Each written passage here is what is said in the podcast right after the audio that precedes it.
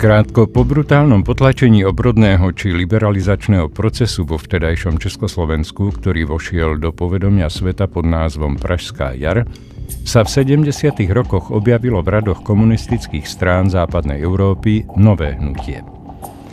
Viacere z týchto strán ostro kritizovali tzv. bratskú pomoc piatich krajín Varšavskej zmluvy Československu.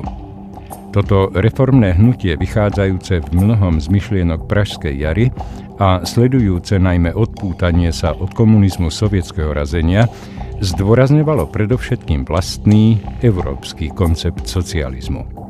Čo skoro dostali tieto reformné prúdy súhrné označenie eurokomunizmus. Jeho hlavnými protagonistami boli komunistické strany Španielska, Francúzska a Talianska. Zatiaľ čo spočiatku bolo možné hovoriť ešte o ako tak homogénnom hnutí, začiatkom 80. rokov vznikli vnútri týchto strán, ale aj medzi jednotlivými stranami také hlboké ideologické názorové rozdiely, že sa o jednote už nedalo hovoriť. Počiatočnými spoločnými znakmi eurokomunistov bol predovšetkým odstup voči diktátorsko-byrokratickému komunizmu sovietského razenia. Prekonanie západného kapitalizmu sa malo dosiahnuť demokraticky legitimovanou účasťou komunistov na vládnej moci pri rešpektovaní existujúcich ústav. Demokracia, pluralizmus a občianské slobody mali zostať zachované. Medzi najprofilovanejších predstaviteľov eurokomunizmu možno radiť vtedajšieho predsedu francúzskej komunistickej strany Georgesa Marchéza, generálneho tajomníka španielských komunistov Santiago Carilia, a generálneho tajomníka komunistickej strany Talianska Enrika Berlingera. Prvý z menovaných, teda George Marché, bol najslabším a najumiernenejším z tohto trojlístka.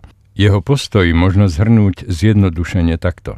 Hoci kritizoval sovietský zásah v Československu ako neúmerný, tak tým istým dychom kritizoval vedenie Pražskej jary za prejavy revizionizmu a pravicovej úchylky, ktoré podľa neho dokonca mohli vyústiť do kontrarevolučných snách.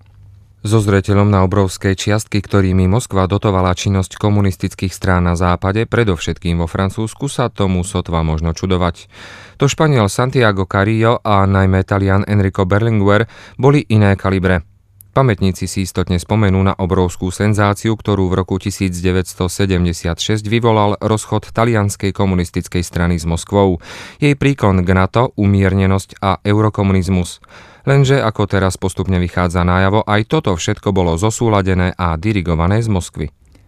Mnohí by sa na tomto mieste mohli spýtať, prečo by nás to malo zaujímať. Nuž, od rozpadu sovietského impéria a kolapsu komunizmu uplynulo iba 10 rokov a už sa začínajú objavovať tu i tam náznaky a prejavy revizionizmu. Preferencie strán demokratického socializmu, ale aj takých, čo si ani len meno nezmenili, zaznamenávajú prírastky. Takže možno povedať, že komunizmus nie je mŕtvy, a to nie len v Číne či jeho posledných oázach, ako sú Kuba, Vietnam či Severná Kórea. Vo Francúzsku sú komunisti vo vládnej koalícii a v Taliansku samotnom bol bývalý komunista, či presnejšie bývalý člen komunistickej strany, iba donedávna predsedom vlády. V Taliansku dosiahla podpora komunizmu takú úroveň ako nikde inde v západnej Európe s výnimkou Francúzska. Pokojne možno hovoriť o tom, že talianskí komunisti mali najväčšiu, nezávislými zdrojmi potvrdenú podporu na svete. V neposlednom rade za ňu vďačili aj svojmu dlhoročnému najvyššiemu predstaviteľovi Enrikovi Berlinguerovi, ktorý bol svojím spôsobom superhviezdou. V roku 1976, keď bol na vrchole svojej popularity, objavil sa na plátnach kín film s názvom Berlinguer, milujem ťa. Debutoval v ňom nikto menší ako Roberto Benini, talianský herec odmenený Oscarom, avšak Berlinguer sám bol skvelým hercom, aj keď uprednostňoval iné role ako Benini. Tento komunistický politik sa predstavoval svetu ako znovuzrodený demokrat a dokonca zástanca slobodného trhu. Podľa oficiálnej verzie viedol v roku 1976 svoju masovú stranu, najväčšie komunistické hnutie na západe, k rozchodu s Moskvou. Bolo to v tom istom roku, keď sa na strieborných plátnach objavil už spomínaný film, ktorému, aspoň tak sa vidí, slúžil ako predloha životopis generálneho tajomníka.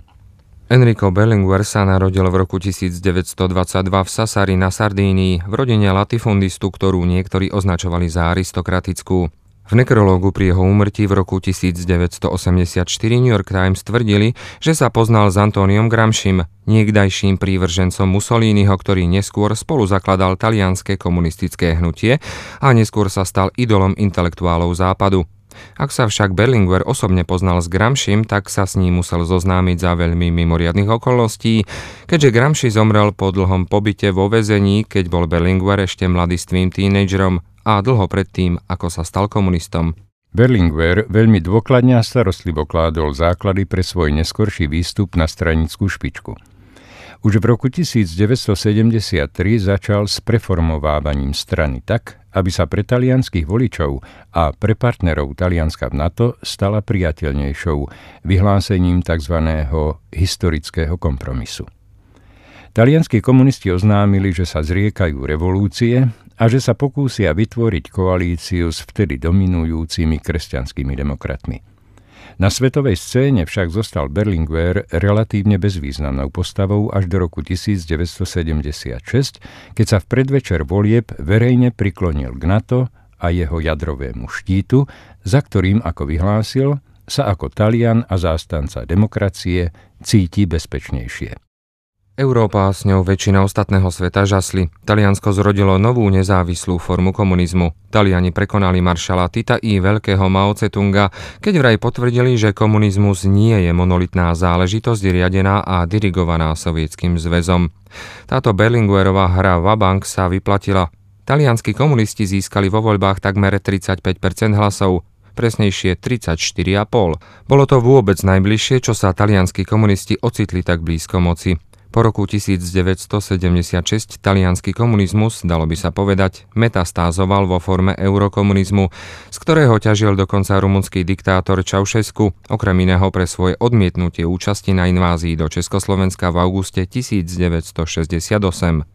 Dnes však existujú presvedčivé tvrdé dôkazy o tom, že to všetko bola lož. Iba v máji tohto roku sa na Gramsciho inštitúte, ktorý patrí bývalej komunistickej strane Talianska, ktorá sa medzičasom premenovala na dobe zodpovedajúcejšiu stranu demokratickej ľavice, konal seminár, na ktorom vystúpil aj historik Roberto Gualtieri. Výňatky z jeho prednášky neuverejnil nikto menší ako denník Lunitá, bývalý ústredný orgán komunistickej strany Talianska. A v ňom vypustil Gualtieri mačku z vreca, keď povedal, že Berlinguerovo senzačné interviu v roku 1976 nepredstavovalo v nejakom prípade rozkol so Sovietským zväzom, pretože vedenie strany v Moskve jeho krok požehnalo. Každému, kto sa komunizmom zaoberal, je tiež jasné, že Enrico Berlinguer šikovne luhal aj pokiaľ išlo o jeho vlastnú minulosť, ako aj o minulosť strany, na čele ktorej stál.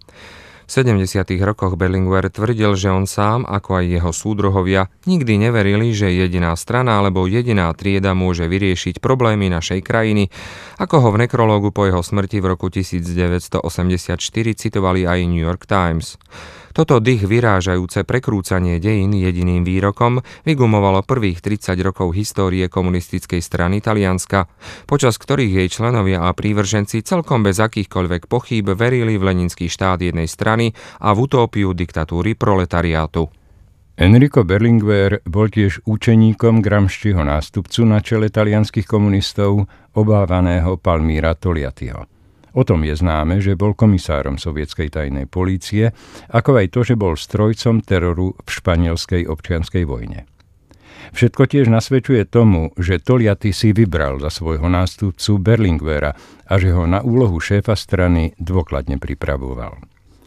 Možno to vyvodzovať aj z toho, že usmievavý miláčik západoeurópskej intelektuálnej smotánky toho vedel veľmi veľa o tom, ako sa dostať k moci a ako si ju udržať. Komunistom sa stal až po príchode spojeneckých vojsk na Sardíniu v roku 1943, keď porážka fašistov bola už jasnou vecou. Rizika a obete revolučného podzemia neboli jeho vecou. Veľmi skoro však Berlinguer prejavil svoju vďačnosť spojencom za oslobodenie organizovaním chlebových nepokojov v jeho rodnom meste. V povojnovom období, osobitne v roku 1948, sa mnohí v Európe a v Spojených štátoch odôvodnene obávali, že Taliansko by sa mohlo vydať cestou Československa a stať sa ďalšou sovietskou bábkou. Z mnohých príčin okrem iného aj preto, že mnohí talianskí komunisti boli v prvom rade Talianmi a až potom komunistami, sa tak nestalo. A odpoveď na otázku, či rozhodnutie moskovských mocipánov dovoliť v 70. rokoch jednej zo svojich strán, aby podporovala NATO a pluralizmus, bolo správne alebo nie, je dnes irrelevantná. Podstatné je, že komunistická strana Talianska zostala poslušná. Stranou demokratickej ľavice sa talianskí komunisti stali až po kolapse moskovského komunizmu po páde Berlínskeho múra. Avšak proces priznávania chýb a omylov vrátane neochvejnej viery v neomilnosť báťušku Stalina je ešte stále sporadický a pomalý. Tak napríklad veteráni talianského partizánskeho hnutia len veľmi neochotne a zdráhavo priznávajú svoju účasť na masových vraždách tisícok fašistov po druhej svetovej vojne, z ktorých mnohí boli nevinní alebo neškodní radoví pešiaci Mussoliniho hnutia.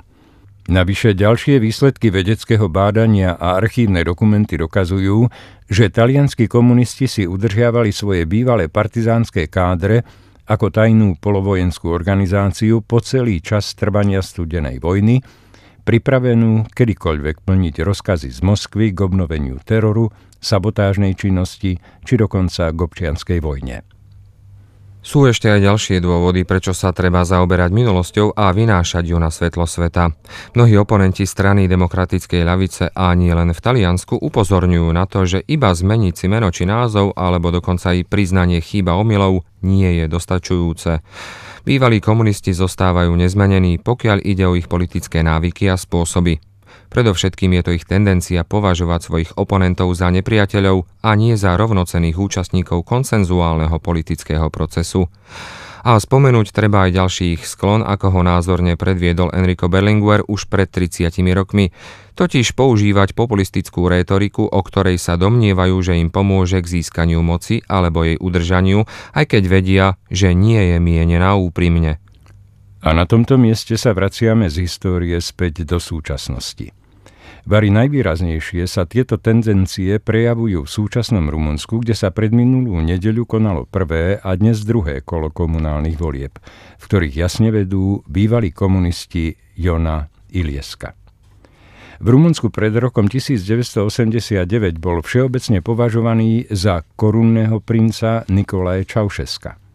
Jeho strana demokratických socialistov, ako si dnes hovorí, získala dokonca post primátora Bukurešti. Nie je to však iba Rumunsko. Tento trend možno pozorovať aj v ďalších postkomunistických krajinách. V Nemecku si stačí všimnúť výsledky, ktoré osobitne v jeho východnej časti dosahuje strana demokratického socializmu, priama nástupkyňa bývalej Honeckerovej SED.